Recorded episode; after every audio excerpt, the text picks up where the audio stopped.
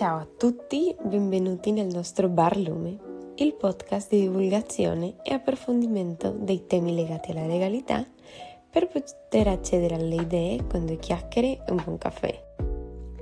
Oggi dietro al bancone ci sono io, Michelle. In questo episodio parleremo di un fenomeno che ha come origini i canoni di bellezza all'interno della narcoestetica, ovvero la chirurgia plastica in Colombia.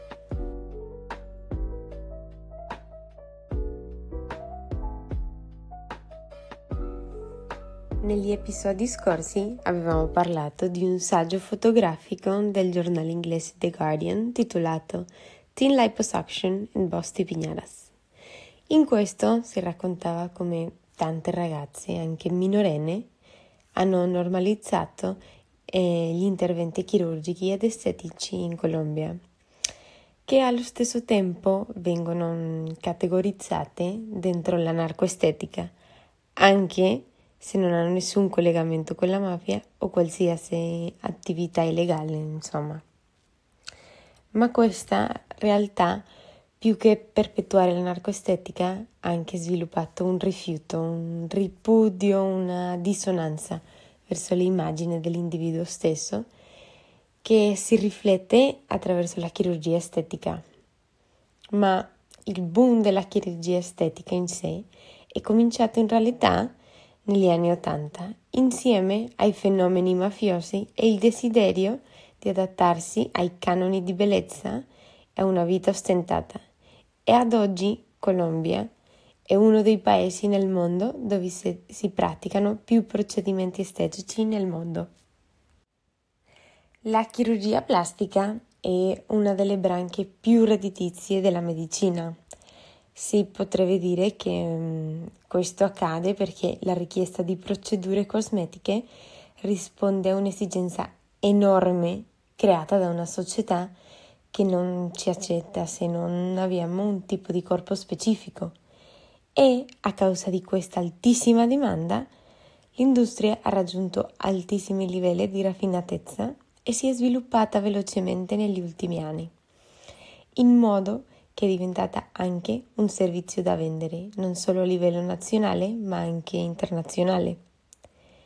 Se parliamo mm, più nello specifico, nel 2014 in Colombia sono stati esportati circa 145 milioni di dollari in servizi sanitari, tra cui uno dei servizi più richiesti è quello degli ambulatori estetici. Le procedure più praticate sono mastoplastica additiva, rinoplastica, blefaroplastica e liposcultura. Inoltre si può individuare che mm, le città dove si praticano prelevantemente queste procedure sono Bogotà, Medellin, Cali e Barranquilla.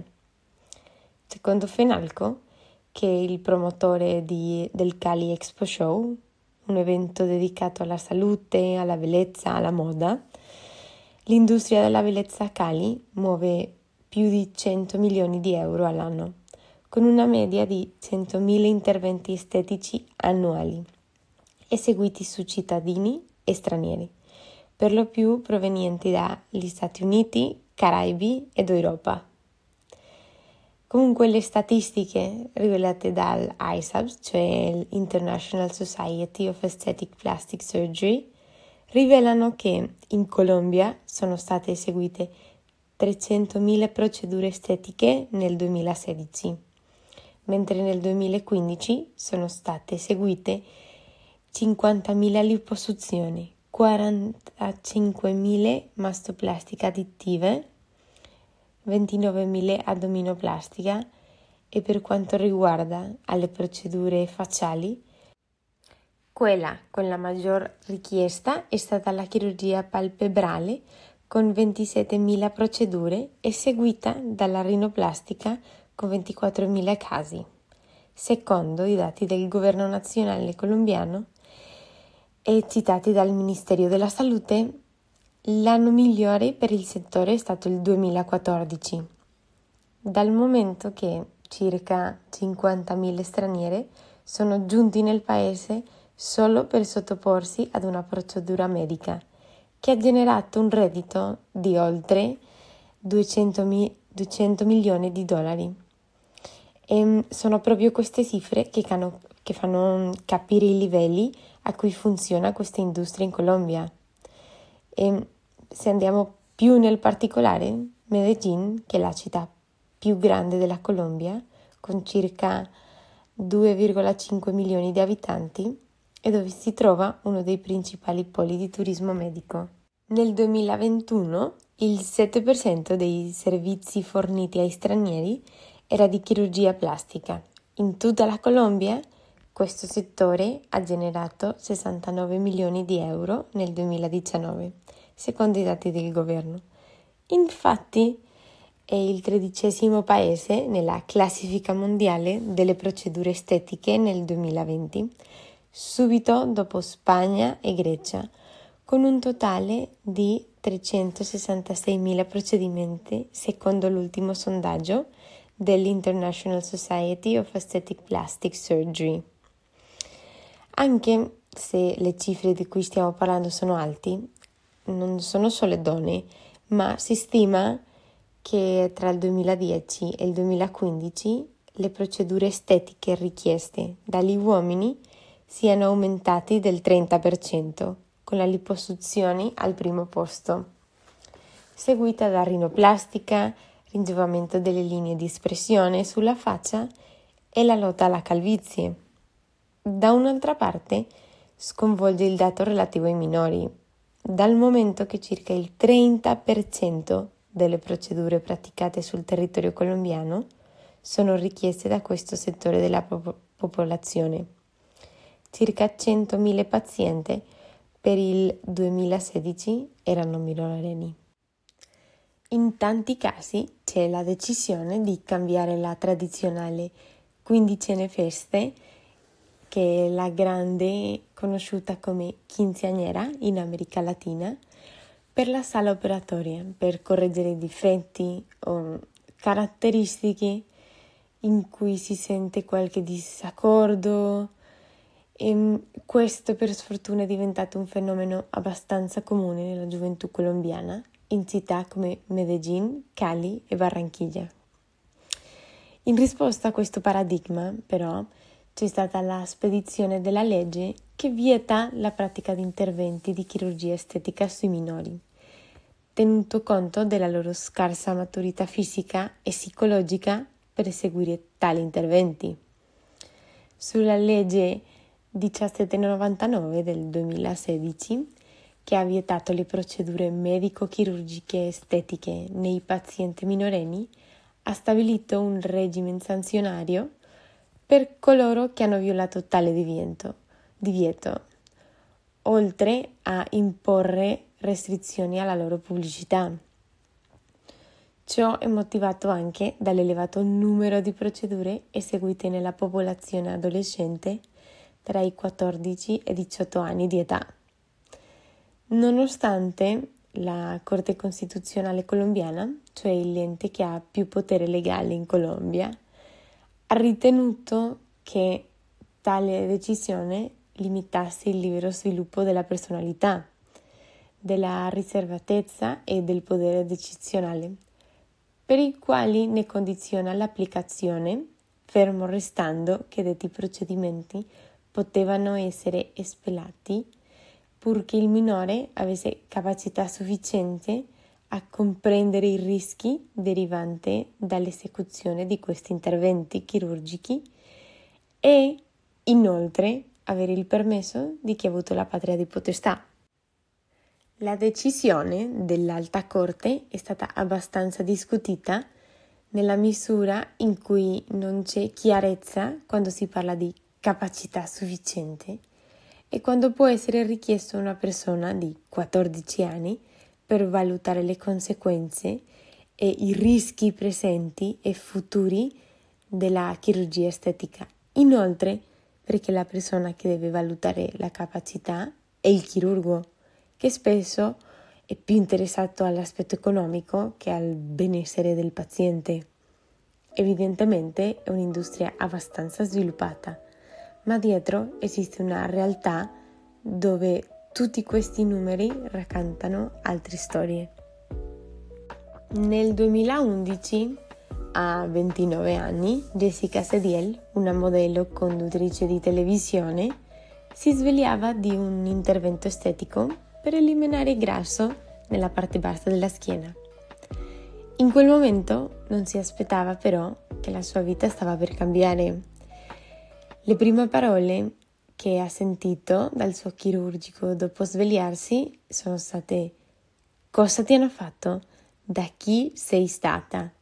Lei in confusione non riusciva a capire cosa succedeva, mentre il medico gli spiegava che lei aveva la schiena piena di biopolimeri, che non era grasso quello che c'era lì dietro e che la sua vita era in rischio. In quel momento lei ha fatto riferimento a un altro intervento che si era fatta tempo fa, prima dove gli era stato iniettato acido ialuronico nelle natiche per aumentare il volume. Ma a quel punto si era capito che in realtà gli era stata messa una sostanza tossica per il corpo e che tra l'altro era illegale, cioè biopolimeri, biopolimeri plastica in sostanza. Inoltre gli è stato spiegato che l'acido ialuronico non può essere iniettato in una quantità superiore a un millimetro, per cui è una sostanza che viene destinata per interventi sulla faccia o aree piccole. Questa drammatica e triste storia è finita, tra virgolette, a giugno di quest'anno, dopo più di 12 anni di battaglia legale, Sediel, che aveva denunciato il medico per avergli iniettato biopolimeri senza il suo consenso, vede finalmente l'equilibrio si ribalta nel suo fianco, poiché in più occasioni il medico mm, è riuscito a impugnare le diverse decisioni giudiziali che cadevano contro lui, anche se lei ad oggi, a parte mm, alle spese delle altre chirurgie che ha dovuto fare per ricoverarsi, per spostare e portare fuori tutti i biopolimeri e ci sono anche tutte le tracce psicologiche che gli sono rimaste. E dalla parte legale, inizialmente l'ente inquirente ha assicurato che il medico ha affidato il prodotto acquistato legalmente con certificato non sapendo che si trattava effettivamente di un polimero siliconico, sostanza che non è omologata per l'uso negli ambulatori plastici in Colombia. Ma in questo caso in particolare il medico Martín Horacio Carrillo Gómez è stato condannato dalla Corte Suprema di Giustizia colombiana.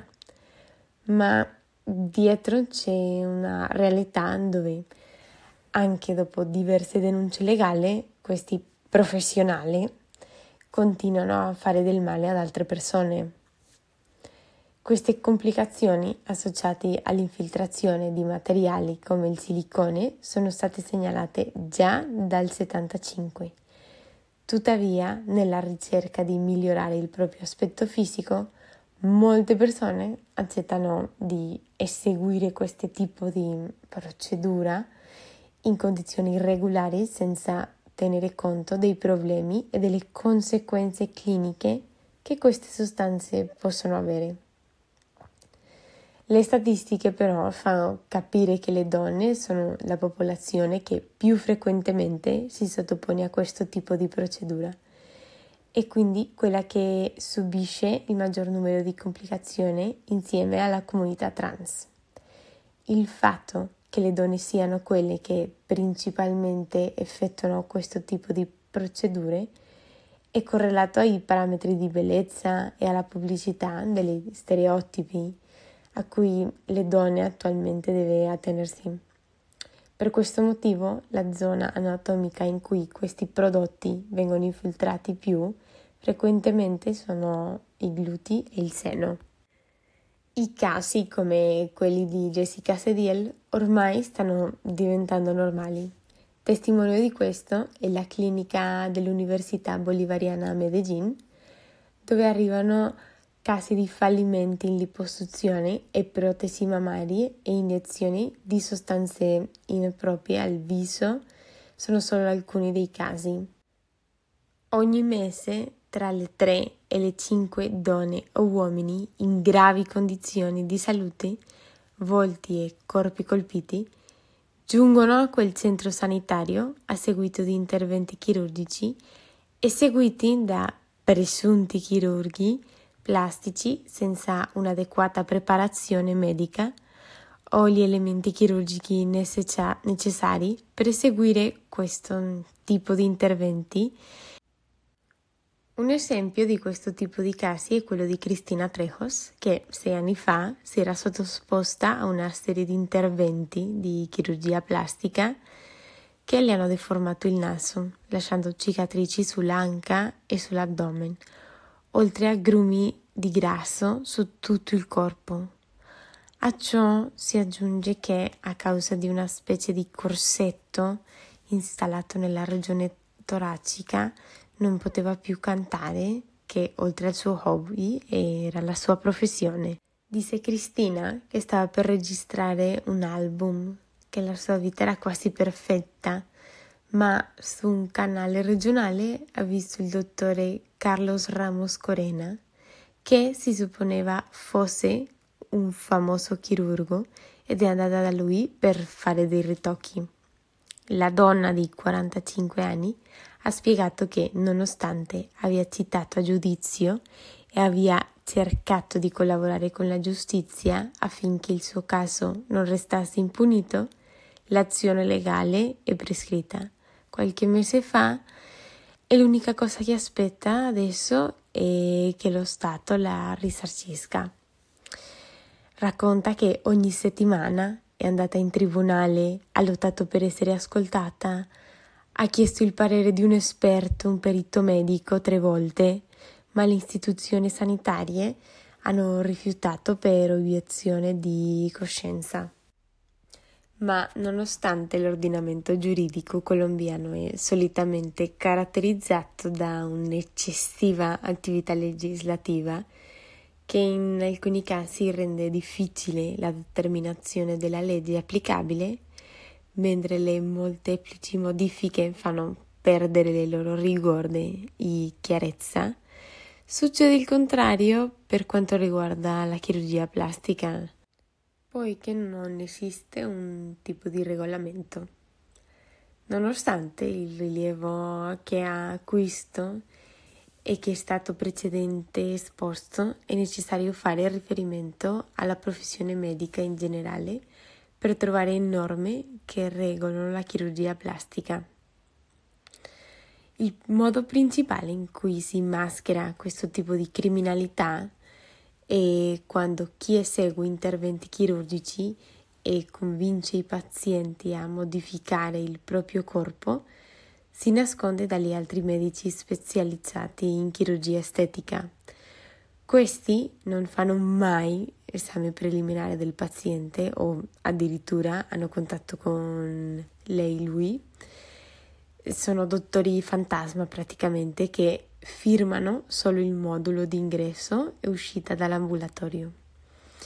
E per questo motivo quando la procedura va storta e vanno a vedere il contratto, se si rendono conto che si trattava di un altro medico che mm, avrebbe seguito l'intervento e cercano di risolvere il problema attraverso la conciliazione. Quindi danno soldi alle vittime e il dottore è libero da ogni colpa e continua a operare su altre persone. Uno dei meccanismi delle cliniche garage, come si chiamano queste cliniche che cambiano eh, da posto al posto eh, per poter ignorare la legge e che sono nascoste tra parrucchieri, da se- centri estetici, usano come meccanismo legale il cambio di ragione sociale e continuano a procedere con altri pazienti nella stessa maniera, per sfortuna. Un'investigazione su una serie di pazienti raccolti dagli atti giudiziari ha evidenziato che la pratica di infiltrazioni nei tessuti molli di materiali non approvati viene principalmente eseguita da personale che sono estetiste o stilisti, che in generale non hanno la formazione, le competenze e le conoscenze mediche necessarie. Inoltre vengono fatti in centri estetici, cliniche estetiche, saloni di bellezza e altri luoghi non ospedalieri, il che non è l'ideale per niente per questo tipo di procedure e nella maggior parte delle volte lo è anche illegale. Questo tipo di azione diventa una pratica molto pericolosa in cui si pensa che ci sia un tasso di mortalità del 57% quando si svolge fuori un contesto medico serio e legale. Un altro caso è quello di Lorena Beltran, in quanto non è stato fino al 2016 che la letalità associata alle procedure estetiche acquisto notorietà pubblica. È stato grazie alla copertina dell'edizione domenicale del quotidiano El Espectador, dove i capezzoli deformati di Lorena Beltrán sono apparsi a seguito di un intervento chirurgico di riduzione del seno un anno prima. È caduta sulle mani sbagliate perché oggi il medico è interrogato dalla giustizia. Spiega Lorena che, nonostante sia un giornalista, assicura di essere stata in- incaricata di svolgere un'esaustiva persecuzione su quale mani ha messo il suo corpo, dice che il medico, eh, che lei pensava fosse una persona seria, gli ha messo addosso gelatina non aromatizzata per curare la ferita e l'ha suturato dal vivo. Il suo caso è ancora sotto inchiesta. È stato grazie alla sua ricerca che è stato reso pubblico l'elenco di 42 medici che erano venuti in Brasile per eseguire una formazione sulle procedure estetiche e li avevano convalidati in Colombia come se fossero delle lauree di specializzazioni. Una specialità che dura da 3 ai 5 anni. Questi corsi sono durati però settimane. Hanno condannato un funzionario del Ministero dell'Istruzione ricorda a proposito dell'unica pena detentiva che è stata nel suo caso. Da quel punto Lorena, la giornalista, è diventata un'attivista per la regolamentazione delle procedure mediche e chirurgiche ai fini estetici, a causa che si riassume nel moto, nel hashtag chirurgia segura già, cioè chirurgia sicura. Beltran spiega che, poiché non esiste una regolamentazione chiara su chi può operare, la porta è aperta a coloro che non hanno la preparazione o le strutture adeguate. Fino a cinque progetti di legge sono passati attraverso il Congresso della Repubblica l'ultimo 2020. Il suo attore, la deputata Margarita Restrepo, attende che venga sottoposto il dibattito finale prima del 20 giugno, quando la legislatura si conclude. Il discorso è che questa industria muove così tanti soldi che non è stato possibile regolarla, dice in un'intervista telefonica. La deputata dice che prova da otto anni, ma il congresso but- ce l'hanno buttata giù perché c'è una specie di mafia, aggiunge in relazione al gruppo di pressione del settore che preme perché la legge non finiscono sul giornale ufficiale colombiano. Per sfortuna questa situazione non succede solo in Colombia, anche in Porto Rico per esempio dal 2017 la Food and Drug Administration, cioè l'FDA, ha avvertito il pubblico che il silicone liquido non è approvato per alterare o aumentare le dimensioni delle parti del corpo. La FDA è a conoscenza di casi in cui i pazienti hanno ricevuto silicone iniettabili per scopi di modellamento, come aumentare le dimensioni dei glutei o del seno, da individui impreparati che si spacciano per medici o operatori sanitari autorizzati in contesti non clinici come case di cura o hotel, quindi praticamente lo stesso che succede in Colombia. La FDA è anche consapevole del fatto che alcuni amministratori di queste iniezioni hanno falsamente detto ai consumatori che stavano ricevendo un filler dermico approvato dalla FDA, ma in realtà gli hanno iniettato silicone, afferma l'agenzia federale che ha la giurisdizione su sulla questione a Porto Rico. Un'altra problematica che risale da questi crimini è la restaurazione e la cura di queste persone. Il dottor Rios Garcia, specialista in chirurgia plastica, racconta che quando ha iniziato a studiare medicina in Brasile ha notato che i medici non volevano curare i pazienti che ricoveravano a procedure illegali per iniettare silicone. All'inizio lui pensò che fosse mancanza di sensibilità, poi però ha capito che era mancanza di conoscenza. Dice che molti medici non sanno cosa fare con quei pazienti e non ci sono molti gli arti- articoli pubblicati o le tecniche chirurgiche. Questo medico ha 15 anni di esperienza sulla pratica specialista e ha deciso eh, di prendere cura di questi pazienti. Dice che in generale hanno 80, da 80 a 100 consulenze al mese e seguono una media di 40 interventi chirurgici al mese. Questi sono solo però di casi di biopolimeri. Se moltiplichi è un numero abbastanza espressivo, no?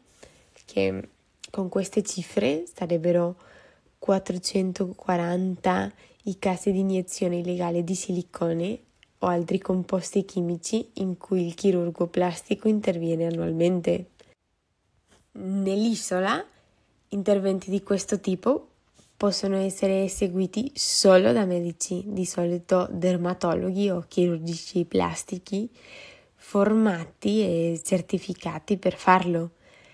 Al di fuori di questi casi si tratterebbe di una pratica medica illegale che è un delitto che comporta una pena detentiva da 2 a 5 anni a seconda delle circostanze, ai sensi della legge, dell'ordine, delle licenze e della disciplina medica. La persona sarebbe anche soggetta a responsabilità legale ai sensi delle disposizioni del Codice civile di Porto Rico.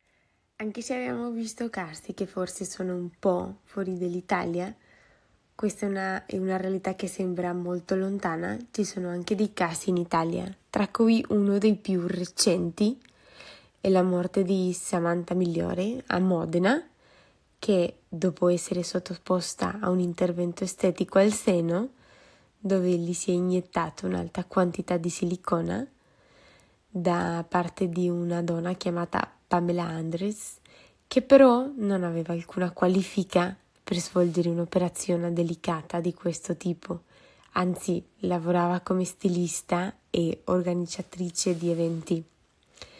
Questa persona, dopo essersi, essersi accorta che le condizioni di Samantha stavano peggiorando, è andata via per dopo rendersi in conto che Samantha a 35 anni era morta in parte a causa del silicone disseminato in diverse parti del corpo e questo sarebbe il primo risultato emerso dell'autopsia.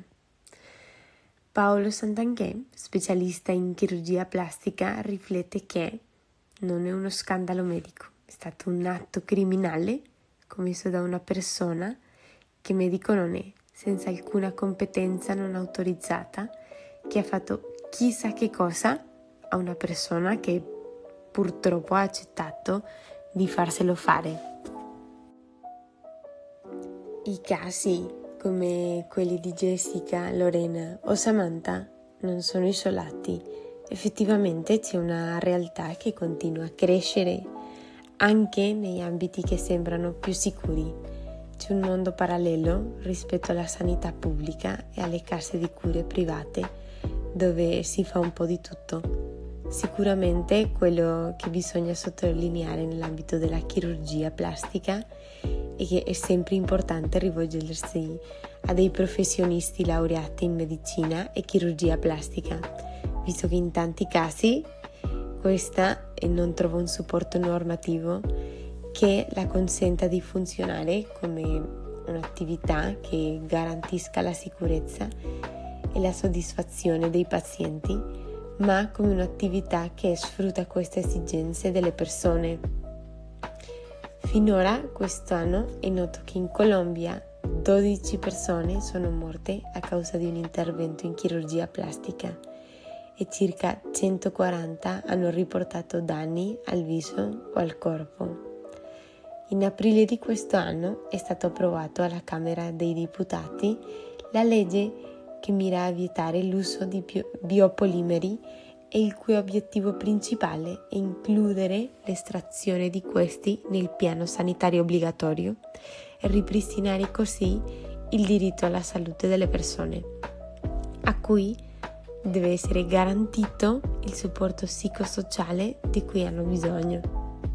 Un altro obiettivo del progetto è quello di classificare l'applicazione dei biopolimeri come reato nel codice penale, non solo a livello economico, ma anche a sanzioni aggravanti se un medico a commettere il reato.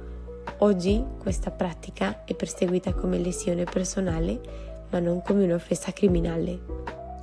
L'importanza di queste normative, a parte di proteggere le persone, è anche visualizzare e riconoscere una realtà dove questa attività criminale continua ad approfittarsi delle persone e i suoi corpi. Ora però è giunto il momento di abbassare la serranda e di darvi appuntamento al prossimo venerdì. Io vi ringrazio per l'ascolto e vi ricordo di seguire Barlume anche sulle nostre pagine social Instagram, Facebook, Twitter e LinkedIn. Continuate a seguirci e arrivederci al prossimo episodio.